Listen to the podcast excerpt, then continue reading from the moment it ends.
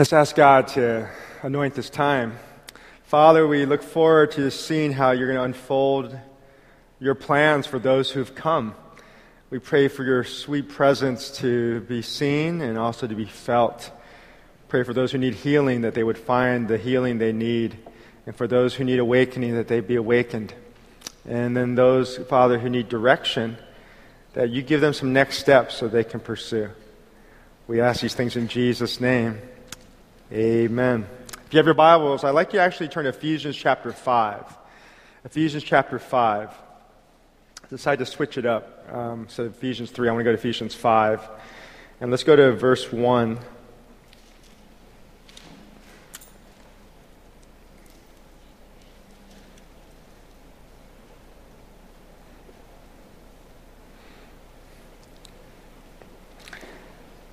Now, the church of Ephesus, they had some issues going on. They had some complications. So Paul, in his very pastoral way, he addresses some of their basic fundamental needs.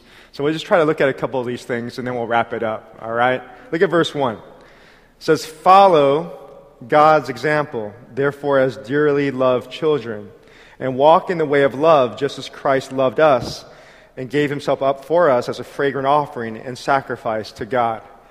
What Paul does commonly in his books is he establishes a theology, the basic belief systems that one has to follow. And then in the second parts of his books, you'll find that he'll give some practical advice. Chapter 5 is giving us some practical advice on really how to live our lives. The first thing he talks about, the key word, is the word follow. Literally, this word means mimic or copy. Have you ever heard of the thing called the mockingbird syndrome?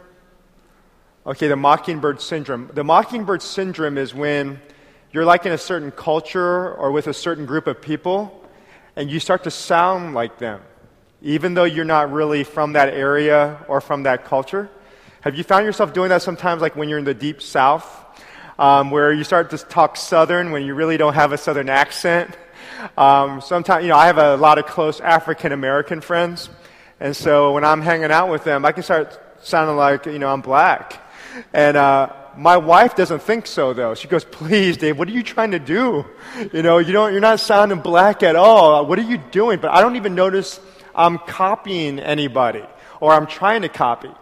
I find that naturally we have like this gravitational pull to maybe copy. Even since we're young, we'll copy our parents. But then as we get older, some of our models aren't the same, where we'll emulate maybe people we see on TV, entertainment stars, or emulate the fashion of the day, but we don't know how to emulate maybe Jesus. And from the get-go, he says, hey, you're following someone. Who are we following? We're following Jesus. Jesus is our ultimate model. Stop looking to man, focus on Jesus. And when we focus on Jesus and copy him, you'll start to see a lot of the things on how to live will just naturally come out organically. I don't have to tell you a list of rules of do's and don'ts, but when you really start to think and act like Jesus, it just becomes natural.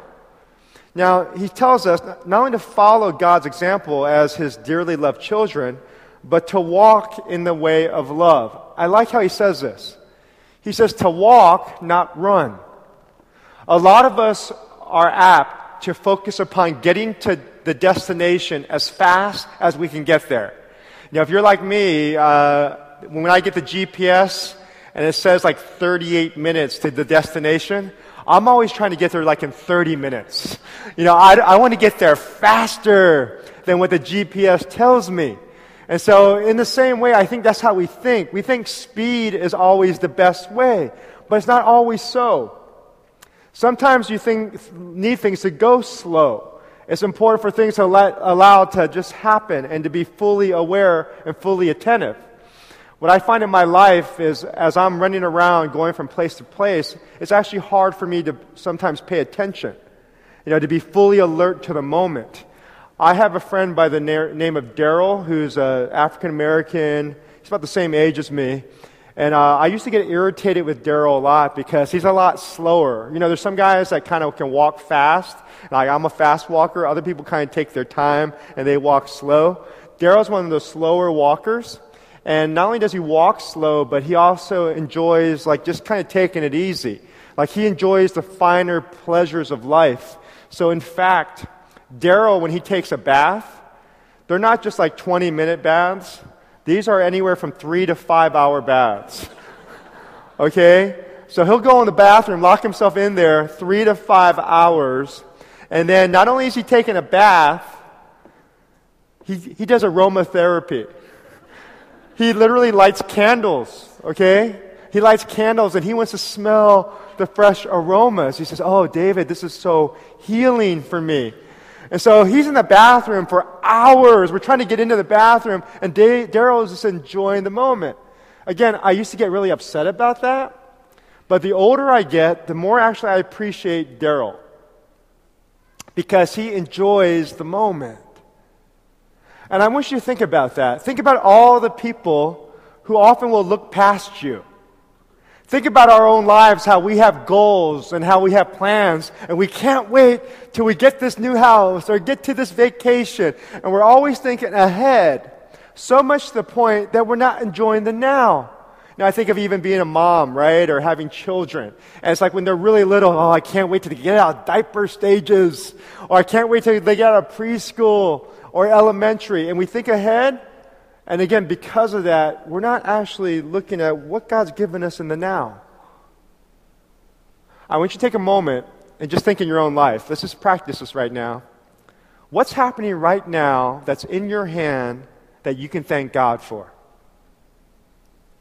What is it? Is it that person sitting next to you? Is it maybe even having a place to live, a car? What is the thing that you have right now that maybe you're not paying attention to, but God says, I've given you this. Why are you looking so much out there when right there in your midst is my favor, is my blessing? If we run and not walk, we're going to miss out on a lot of the beauty that God has for us right now. I tell people this, if you get to know me, and I talk about my relationships quite a bit, and one of the stories I share is about my relationship with my wife. We've been married almost like 30 years next year, and we've hung out together a long time. And I remember it was the first 7 years or so, I was in the Korean church, as you know, Michael mentioned, down the road, and I was literally doing like 3 jobs in the church. I was English pastor, I was children's pastor, youth pastor, young adults pastor, couples pastor. When you're starting it, you got to do everything.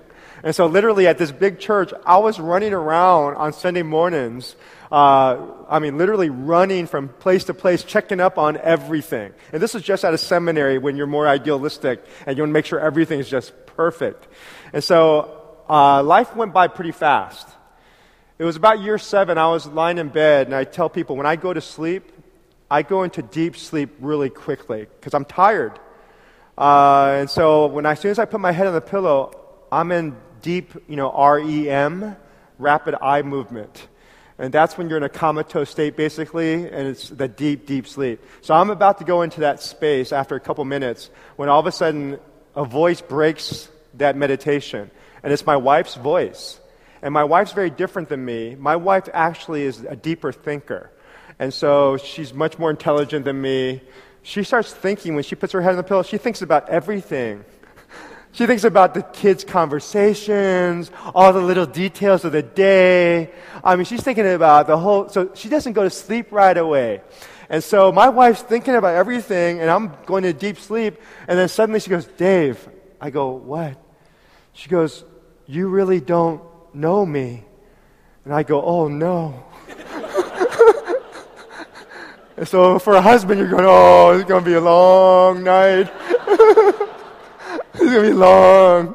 And so I'm starting to already feel the suffering in my body. And so I eked out like these words. I go, well, what do you mean? And she goes, oh, you really don't listen to me. And I go, oh. And I go, well, okay, well, tell me more. And then we went into a long conversation, like for the next few hours. And I have to tell you, I was scared, honestly, because I looked at my wife's eyes. And even though I've been married to her for 7 years, she's my best friend, I felt that she felt this huge distance. I could see she was like cold almost, apathetic. where she didn't have hope. I had never seen my wife's eyes like that. And so I said, don't give up on me. I go, come on, I didn't know. I said, I didn't know that you felt this way. And so I'm sorry, I'll do better. And so I remember I went to God. I went and prayed for a long time. And when I was having my devotions, I felt God saying to me, hey, Dave, if you have problems listening to a wife that you see, how many more problems do you have listening to a God you don't see? And then my heart just sank. For I realized that that's been my life, you know. I've been really busy doing a lot of things for God, but not really paying attention maybe to listening to God in the moment. So that means I miss out on a lot of the beautiful things. You see, when you're driving fast on the freeway, you don't see everything really closely. Have you ever done that, where suddenly you drove and you go, hey, I'm here, and I don't remember even driving from here to here. And I think life happens that way. If you're not careful, you're going to speed through life, and you're going to miss all these beautiful moments with God. See, for you to be on this earth, it's not just meant for you to do a lot of work. It's actually meant for you to also enjoy. It's not like in this hedonistic way where you're just greedily, spending all the resources God gives you. But as God gives you things, and as He gives you life every day, you're taking pleasure in the beautiful gifts God gives you. It's taking the moment to smell the roses that are in your yard, or to, instead of driving the car, you take a little walk and you just bask in the sun. Like today is probably one of the most beautiful days you've had in Virginia for a while. I mean, why are we in this room? So as soon as the service is over, you should just go out there and go to your neighborhood, go to a park, and just enjoy. I think about that on the West Coast. I have literally the Pacific Ocean. I mean, it's one of the most beautiful oceans in the world. In California, it's blue ocean. And I think about the millions of people that don't even see it every day. So for me, I have to intentionally, every time, several times a week, I try to go towards the Pacific Ocean. And sometimes I just want to put my feet in the water. Because I said, I got to put my feet in the water and slow down enough so I can enjoy that water. So, come on, how are you supposed to walk today? Have you been going too fast through your relationships? Are you so goal-oriented that you're missing the now? And this includes, again, like we talked about in first service, that it's not just the fun things of life and the beautiful things, but sometimes it's the painful process. When you're going through pain, you're saying, God, what do you want to show me? I'm here, and you placed me here. Clarify your vision for me. I want to know you. And you'll find in these tough times that God will meet you in that space. Now notice this as we continue on in this passage, Ephesians 5. He says in verse 2, he says, you walk in the way of love just as Christ loved us and gave himself up for us as a fragrant offering and sacrifice to God. You know what this word fragrant means? It could be translated like this idea of sweet smell. Okay, a sweet smell.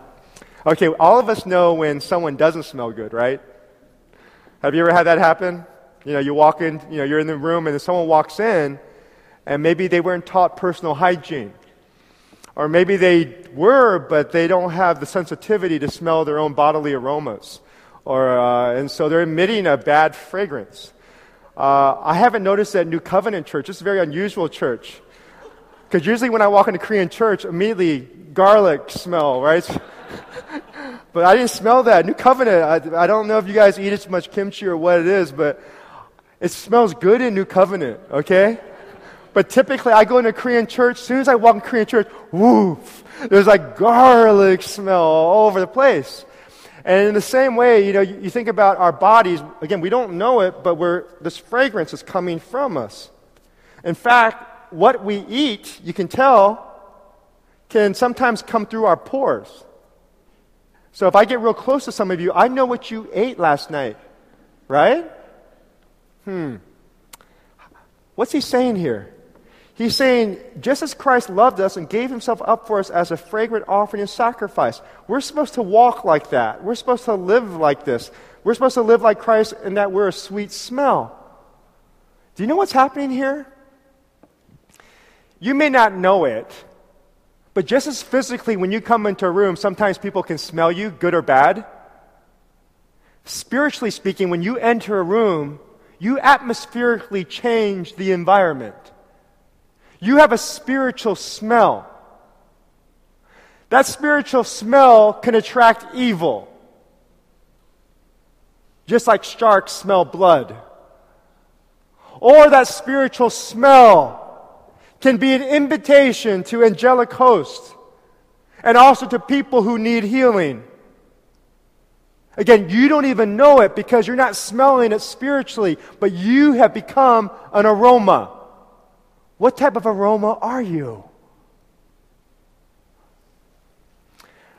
That's why if you look in verses of 3 and following, he says, you're supposed to not have even a hint of sexual immorality or any kind of impurity or of greed, because these are improper for God's holy people. Then verse 4, nor should there be obscenity, foolish talk, or coarse joking, which are out of place, but rather you should be more thankful. For of this you can be sure, no immoral, impure, greedy person, such a person as an idolater, has any inheritance in the kingdom of Christ and of God. Let no one deceive you with empty words, for because of such things God's wrath comes on those who are disobedient. Therefore do not be partners with them. What's he basically saying? When you participate in life that's not holy, when you're doing things that are not right, when you're starting to say things that are not pure, what's happening is you are starting to emit an aroma that's not like Christ. So in other words, stop eating trash, because you're going to start to smell like trash. You weren't designed to eat trash. You were designed to eat healthy foods.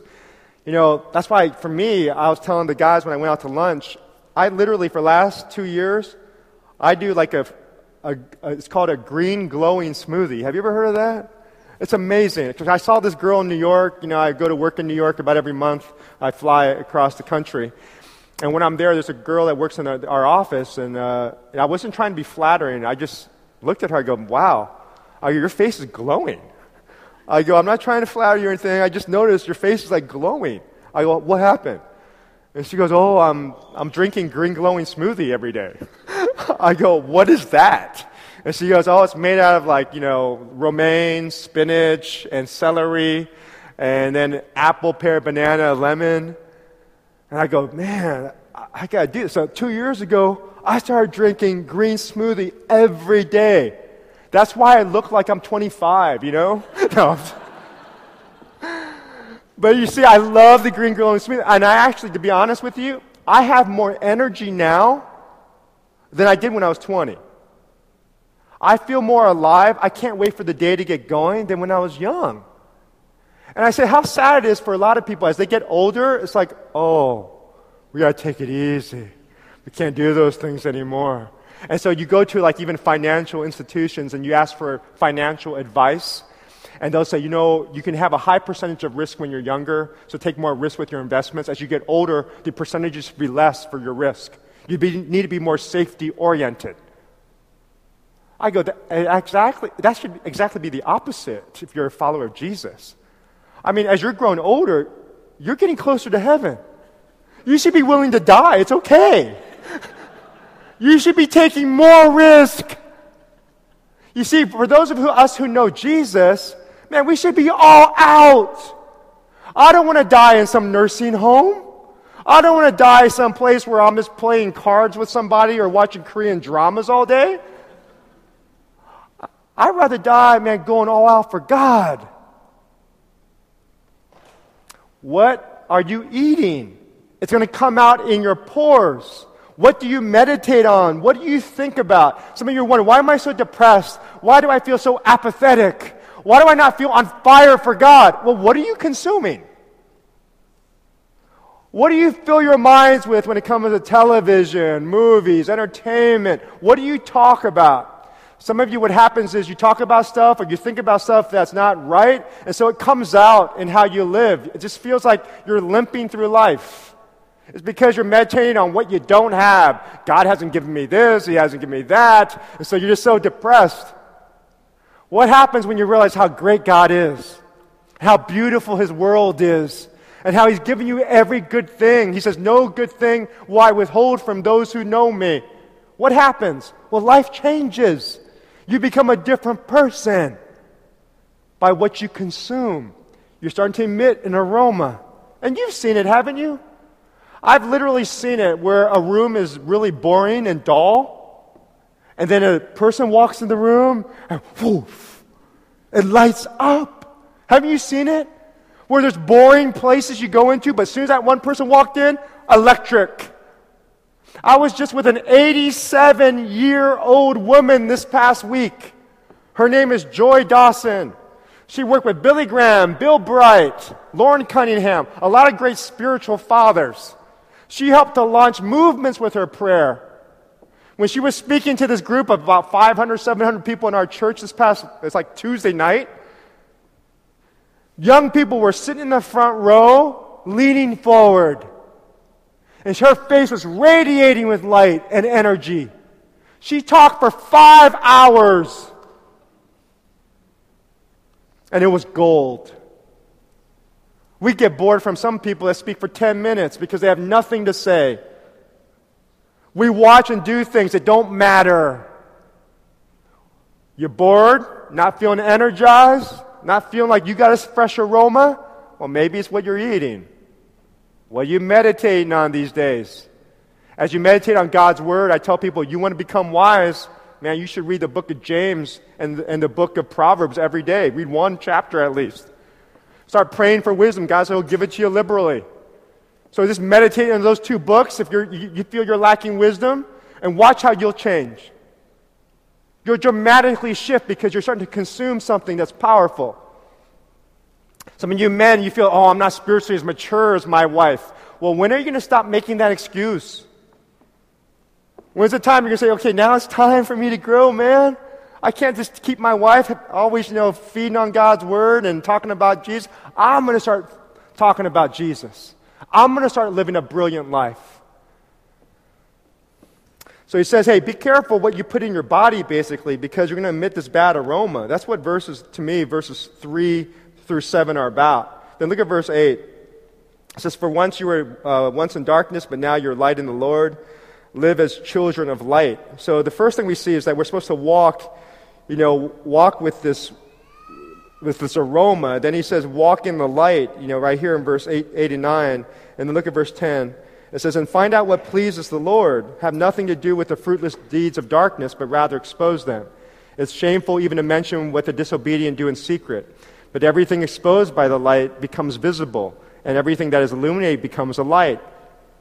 This is why it is said, wake up, sleeper, rise from the dead, and Christ will shine on you. Then verse 15. These words really hit me like 2 weeks ago, and I haven't been able to forget it. It says, be very careful then how you live, not as unwise, but as wise, making the most of every opportunity. Some of your Bible says, redeem the time, for the days are evil. So we're not supposed to only walk with this aroma, but we're supposed to walk as children of light. How do we walk as children of light and become wise? It's by redeeming our time, okay? It's by having a sense of urgency. You see, Jesus could come back before I finish this message. Some of you in this room could horrifically maybe die this next week in an accident that you did not plan. If you look back at your life, if you look back at this week, could you say honestly to God, I redeemed the time. I made good use of my time. He says, walk in this type of spirit. Walk in light or walk in wisdom. Every moment counts. I was thinking about how some of us are very particular. Have you ever gone to another country and you kind of counter offer people when they say, "Oh, this shirt costs like $5 or whatever." I just love watching people as they debate with people. I have that friend Daryl that I was telling you about. We were in Guatemala City, and he went to buy one of the souvenirs in Guatemala City or in Antigua, and I was so embarrassed, as he went up to the guy, says, "How much is?" He goes, "How many quesadillas does that cost?" I go, quesadillas? Oh, he meant Cancelas. And see, but I looked at him as he did that, as he just kind of debated. And then what's funny is, as you're with people and you're on mission trips, they'll argue like over 50 cents.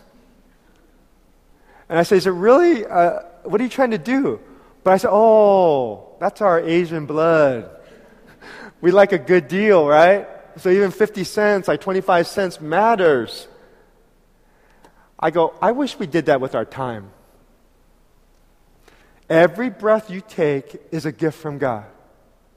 What are you doing with that breath?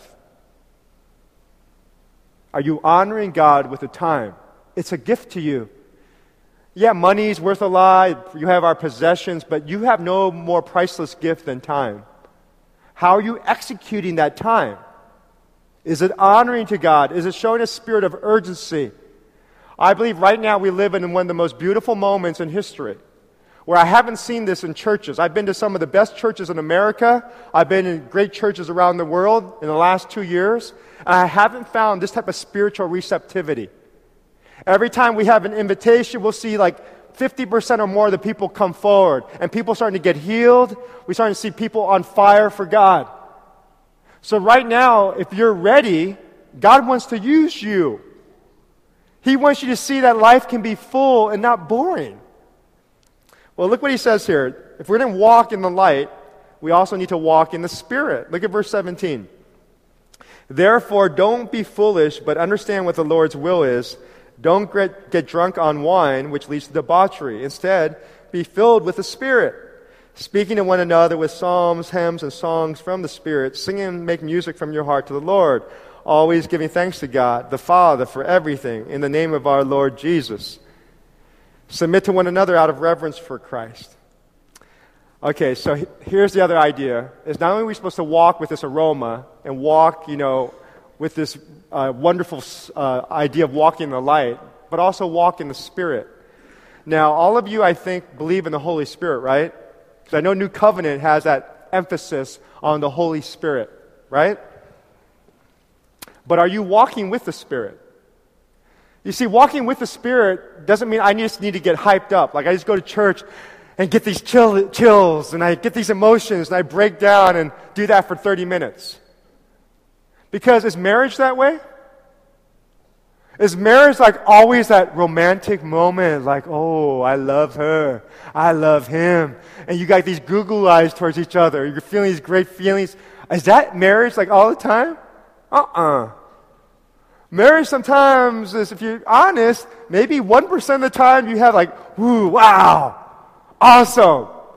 But there's a lot of times it's work, right, guys? Sometimes it's work. It's not easy, right? Wives, it's hard work. So what life is you're walking. So in the same way, you're walking with the Spirit. It's not like, whoa, I'm Holy Spirit, woo! And not people jumping around, yeah, praise God. You're not like way all the time. You're walking sometimes. You're talking. You're chilling. You're enjoying the Spirit. He's communing with your spirit. You're listening to Him. You're talking to Him. He's listening to you. And then sometimes he goes, oh, stop. You see that guy over there? Do you know what's going on? It happened to me. I got into a limo. The car picked me up in California. And I'm an introvert, so when I get into cars, I like to be by myself and not talk to anybody, even the driver. I have a great affection for myself. And so, in fact, I don't mind having conversations with myself. And so I like me, myself, and I, great small group. And so I'm going into my me, myself, and I small group time because I'm with people all the time. And so being an introvert, I get de-energized if I'm around people all the time. So, finally by myself, it's like Monday morning, and I'm in my limo getting ready to go to New York. And as I'm in my car, and getting ready to open my emails and read my books, I hear God say, stop, talk to the driver. Oh, God, I don't want to talk to the driver.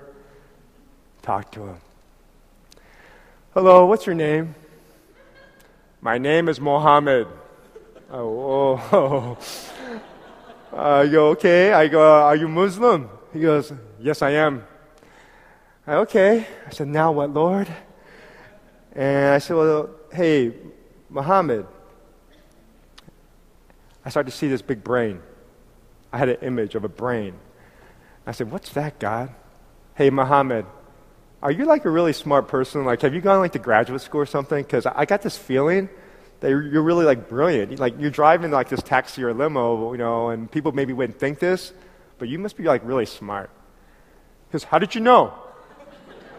I went to the University of like Iran or Tehran, and he said, I got my master's degree in finance. How did you know? And I go, God, come on, what else? I said, Lord, what else do you want me to say? So I'm kind of stuck. And then I see like this, you know, large woman. And I didn't know how to share it with him. And so, you know, I'm an honest guy, right? Sometimes I don't have as much tact as I like to have. And so I go, hey, is there like a big woman in your life? and he goes, yes. And she's causing me lots of trouble. And we just started laughing. And then he goes, how did you know? Come on, how did you know? I go, well, you know, I'm kind of new at this, but I think God speaks to us. And sometimes he'll show us pictures, and he showed me some pictures. And I think it's because he just loves you. He knows exactly about every detail of your life. And then he got really quiet. It's like a 45-minute drive. And then suddenly he broke the silence. I mean, this is long time into. We're almost to the airport. Sir, I think I'm about to cry. I say, hey, Muhammad, I think you're ready to say yes to God. And why don't we pray and surrender everything to him? And he can meet you. And he can change everything. You ready to do that? Yeah. Okay, Muhammad, keep your eyes open now. And he offered one of the sweetest prayers I ever heard. Right as we pulled up to the LAX terminal, he had tears in his eyes. And he looked at me and said, I feel different. Something happened to me. I go, it's the Holy Spirit. He's in you now. And I'll tell you this. I don't know if you ever felt this, but literally in that car, there's a thickness. It's called, again, the weight of God's glory. Have you ever heard that phrase, the weight of God's glory? The word glory can also be translated beauty. It's like you're there, and there's like this, it's like God's there. And I felt like I was in a church service, singing the best praise songs, and angels were all around. I go, whoa, this is amazing. So I was there just basking in the wonder that this man accepted Jesus, this Muslim man. And then as he came to get my door, I felt the Holy Spirit speaking to me, saying, Dave, give him everything in your wallet. I said, no. I just went to the ATM machine. I said, no, Lord. And then he said, I know you're debating whether this is me or not. It doesn't matter. You just need to learn to give everything away. I knew that was God, not me. He came to my door, opened it up. I pulled up my wallet, took all the cash out, and said, God told me to give you this. And he ran away from me. He ran to the other side. I mean, he ran fast to the other side, to the driver's side car. And he looked at me and said, Sir, I cannot take your money, for you have given me something better than money.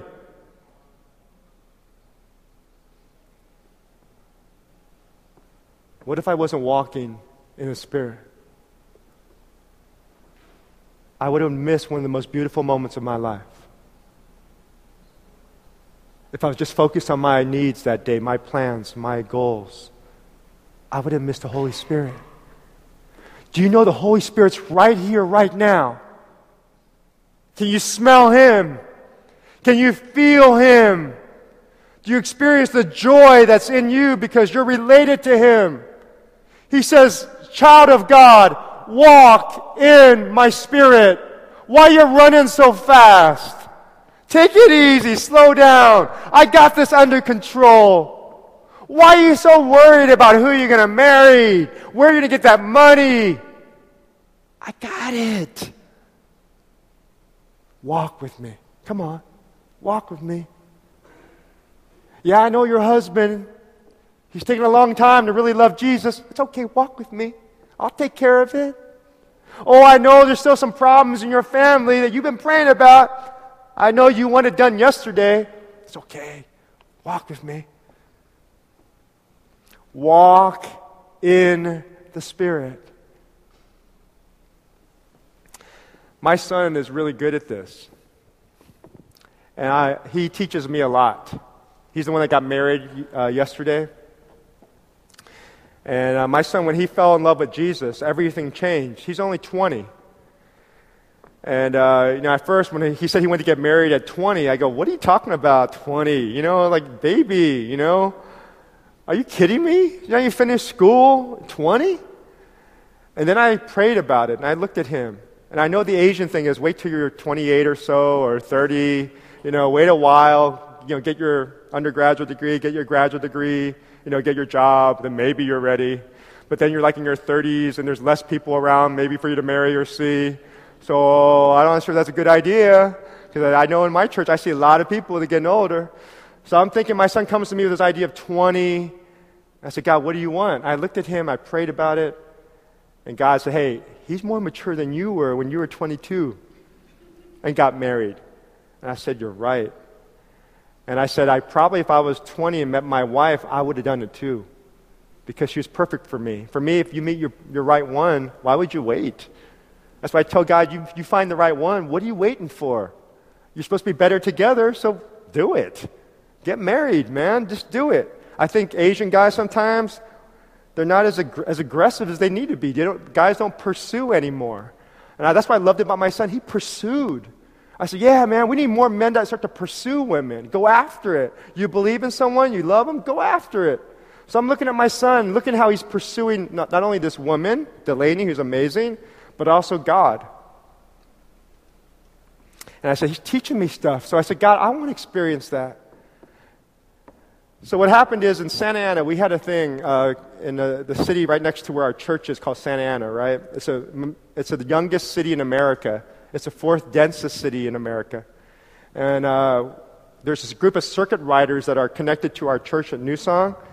And we're doing these secondary type of schools that we're preparing there in Orange County, hoping kids from around the nation will come there to get trained on how to work in the domains of society, not just be a missionary or pastor, but how do you become just a great worker, an artist, a business leader, but still be madly in love with Jesus, where you don't have to take money from people, but you just do your work and see that as like ministry. It's your job, and you're having fun doing it. You don't have to add more things to call ministry. So we're trying to train people with that. Well, there's this group of young adults who went to a parking garage in Santa Ana, and they were praying that God would lead them to someone to talk to. They find a woman on top with her car in a car. She opens the door and she falls out of the car. This is just a few weeks ago. They rush up to her side, and she's having a heart attack. They call the paramedics, and while they're waiting, the woman thinks this one guy who's one of the circuit riders is her son. So she starts talking to him like he's her son. And so he starts to act like it. And so he's talking to her, treating her because, he wants to love on her. Paramedics come. They wheel her into the ambulance. And the paramedics look at him and say, stop, only family. And then she looks at them and says, he's my son. So he was able to come in the ambulance. So he's now in the ambulance. Can you imagine this? He's not the son. He's in the ambulance with this older woman who just had a heart attack. And suddenly, as she's in the ambulance, she flatlines. Her heart goes out. Stops. They try to resuscitate her. Can't resuscitate her. Basically, she's dead. Minutes passed by, and he developed a boldness, and he said, my friends from around the world, like in Nepal and Africa, we're finding that Jesus is raising people from the dead. Would you mind if I pray and ask if God could raise her from the dead? They said, go ahead. So he puts his hands on her and says, in the name of Jesus, rise up and walk. Nothing happens. And he keeps praying fervently. Nothing happens. All of a sudden, after a few minutes, achoo, she sneezes and wakes up. And he goes, what happened? And And she says, you're not going to believe it. I was in such a beautiful place. People started coming out from their houses, welcoming me. And they led me to this big mansion. And Jesus walked out. And I looked at Jesus. And he didn't say a word. But I looked at Jesus and said, am I home? And Jesus... And he pointed back. The cloud, she said, opened up. She saw herself in the ambulance with her son in the ambulance. That's when she sneezed and woke up. The young man then looked at the paramedics and said, have you ever seen this before? They said, this is the second time.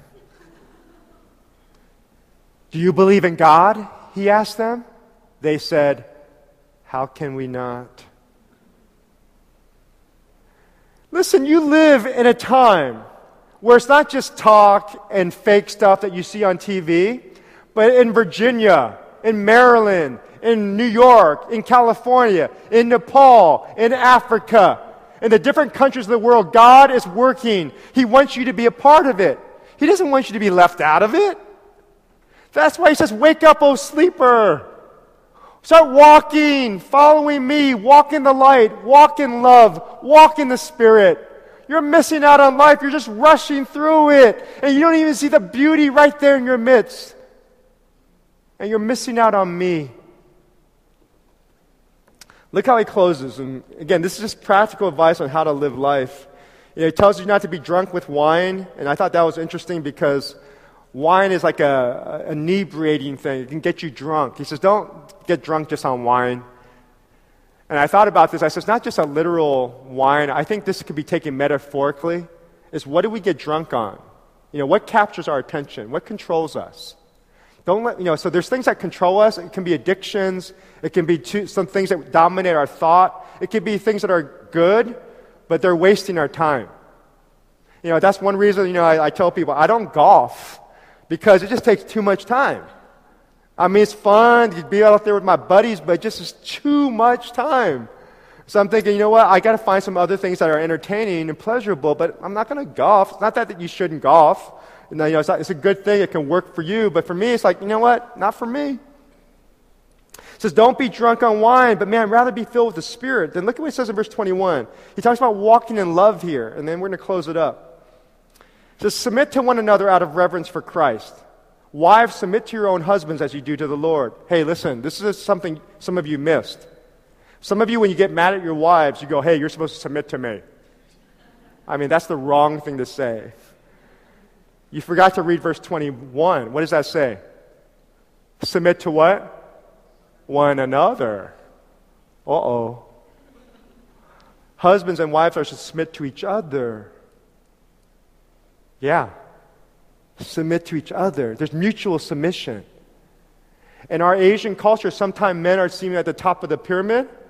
We're equals. And in fact, the males are supposed to sacrifice your life for your wife. That means you lower yourself then. Woo! Uh-oh, some of the guys don't like that. And you go, well, Dave, doesn't it say in the Bible that the woman's our helper? She's supposed to help us, help our vision, help our dreams. I'm the man of the house. Genesis, it says she's a helper. I go, well, let's look at that Genesis word, helper. It's the Hebrew word azir. It's the same word that's used for God. That God is our helper. I think he's pretty strong, huh? In fact, a strong one, it will help a weak one.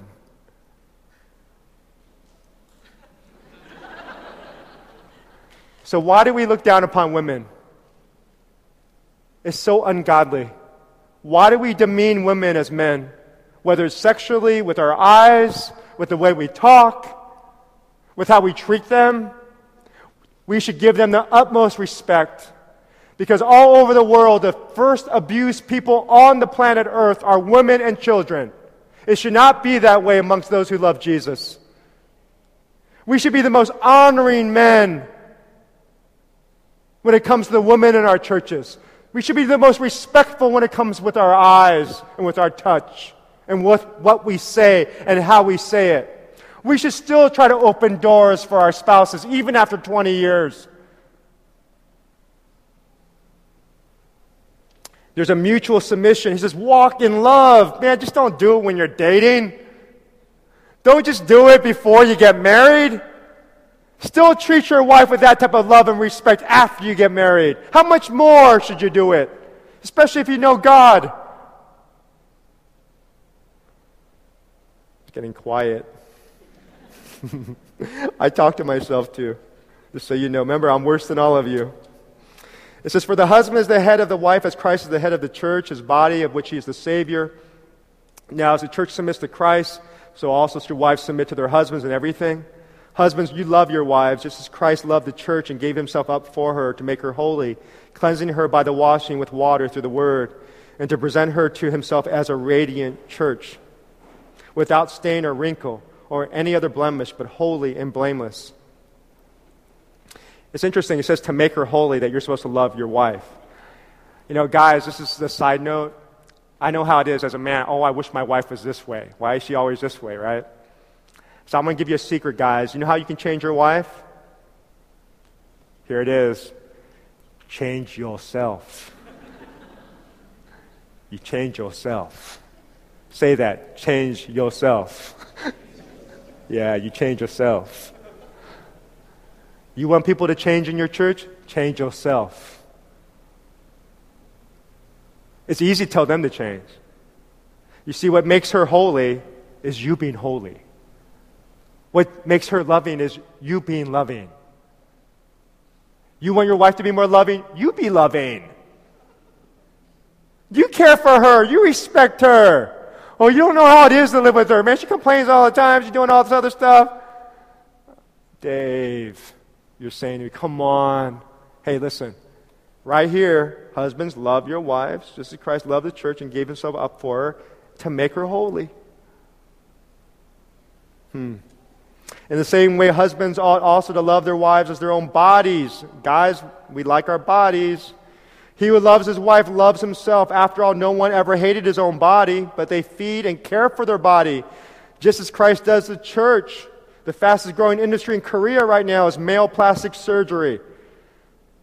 For we are members of his body. For this reason, a man will leave his father and mother and be united to his wife, and the two will become flesh. This is a profound mystery, but I'm talking about Christ and the church. However, each one of you must also love his wife as he loves himself, and the wife must respect her husband.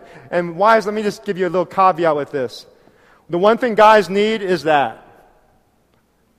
You may not like them, and yeah, they got problems, they're annoying, they got bad habits, they smell bad, they do weird things, they grunt when they should speak. But one thing that's helpful is if there's just a respect.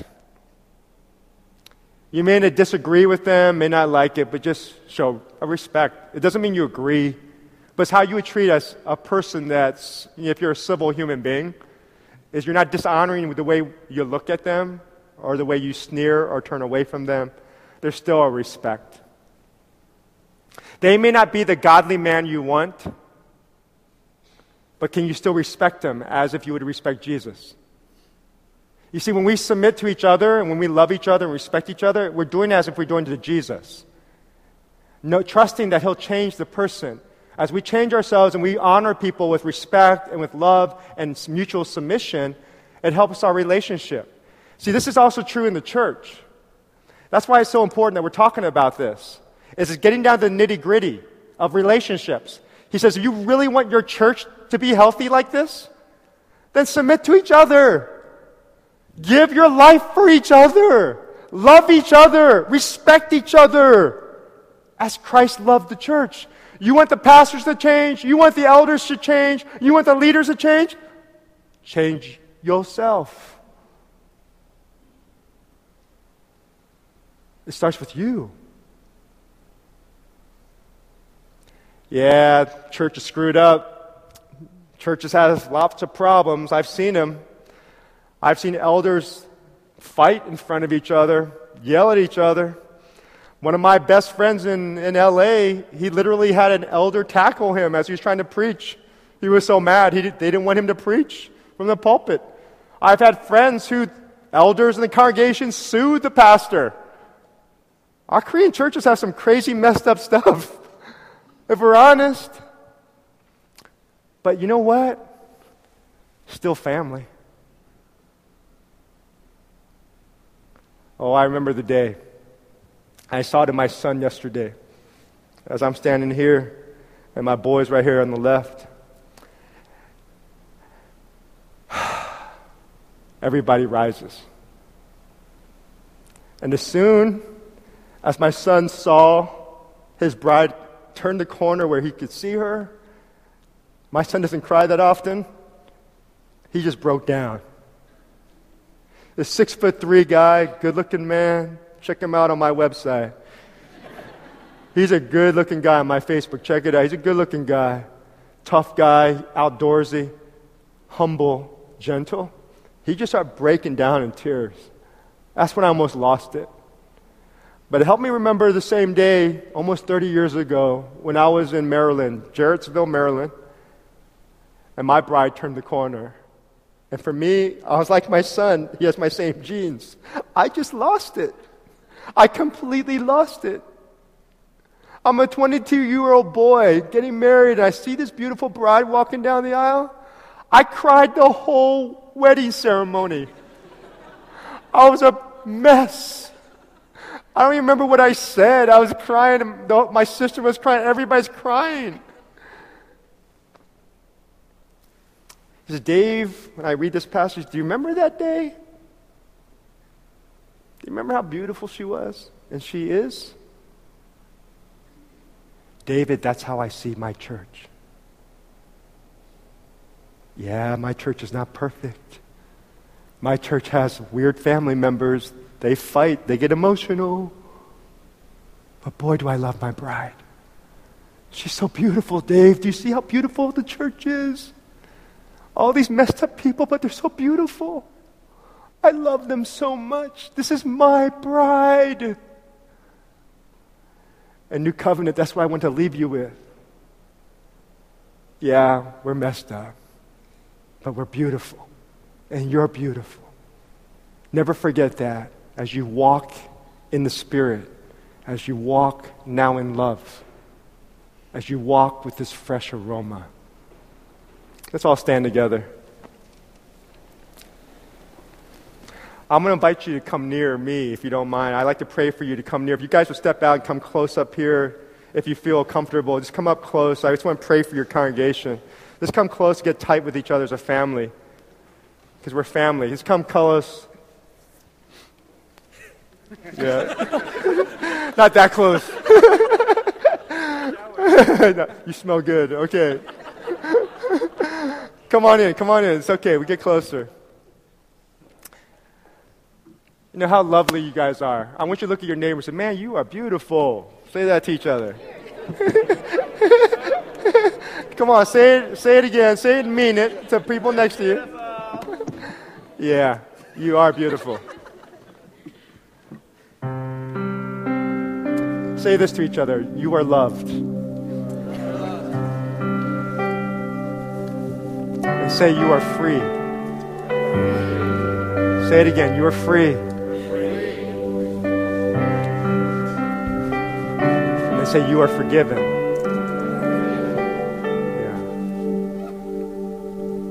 Yeah. Would you receive this blessing? Just hold your hands out as a fellowship. Oh, what a beautiful family this new covenant is. Oh, God, this is a great family that you established. I feel in my heart, I don't know the full history of this church, but I believe this church was founded, the bedrock of this church was joy. It was joy. And that's what attracted people to this church. They felt something different about this church. And God, I know that's what Satan would attack. The very strength of this church is joy. And Father, I know he would attack that to rob this church of joy. But Father, we won't let him. God, this church means so much to you. This is your bride. She's a reflection of your character, your heart, Lord, your grace, your beauty. So, Father, I pray your beauty would be unleashed in everybody in this room. Lord, as this beauty erupts in this small group of people, Father, we pray that it emanate through the congregation. That no matter what the KC does or what other people do, that, Father, that we here would be madly in love with you and would walk with you, trusting that in time, spring will come again. So, Father, we pray together as a family that you would complete your work in us. So, Holy Spirit, energize our minds and our spirits right now. Take every cell of our body, refuel it. Father, I pray for dreams and visions to erupt from this group. Father, they would be able to smell you, feel you in their cars or in their workplaces. Father, we pray that their language would change and their language would be one of encouragement because you first encouraged them. Father, we pray for any sense of darkness or clouds around this place, that you would just erase them, send them far away, and may the light of day shine in this church. Father, I pray you sing over all the elders and all the leadership, that they wouldn't feel the heavy weight of leading. Lord, how much an honor it is. So, Father, I pray for wisdom for the men and women involved who are leading this church. Give them wisdom now.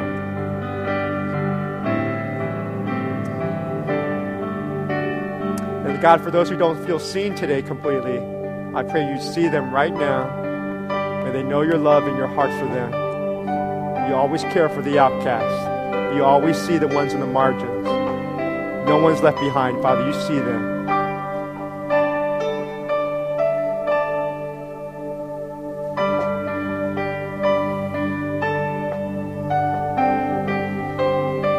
So may the Lord bless and keep you. Again, may the Lord turn his face towards you and be gracious to you. May the Lord lift up his countenance upon you and give you his peace. In the name of the Father, and of the Son, and of the Holy Spirit. Amen.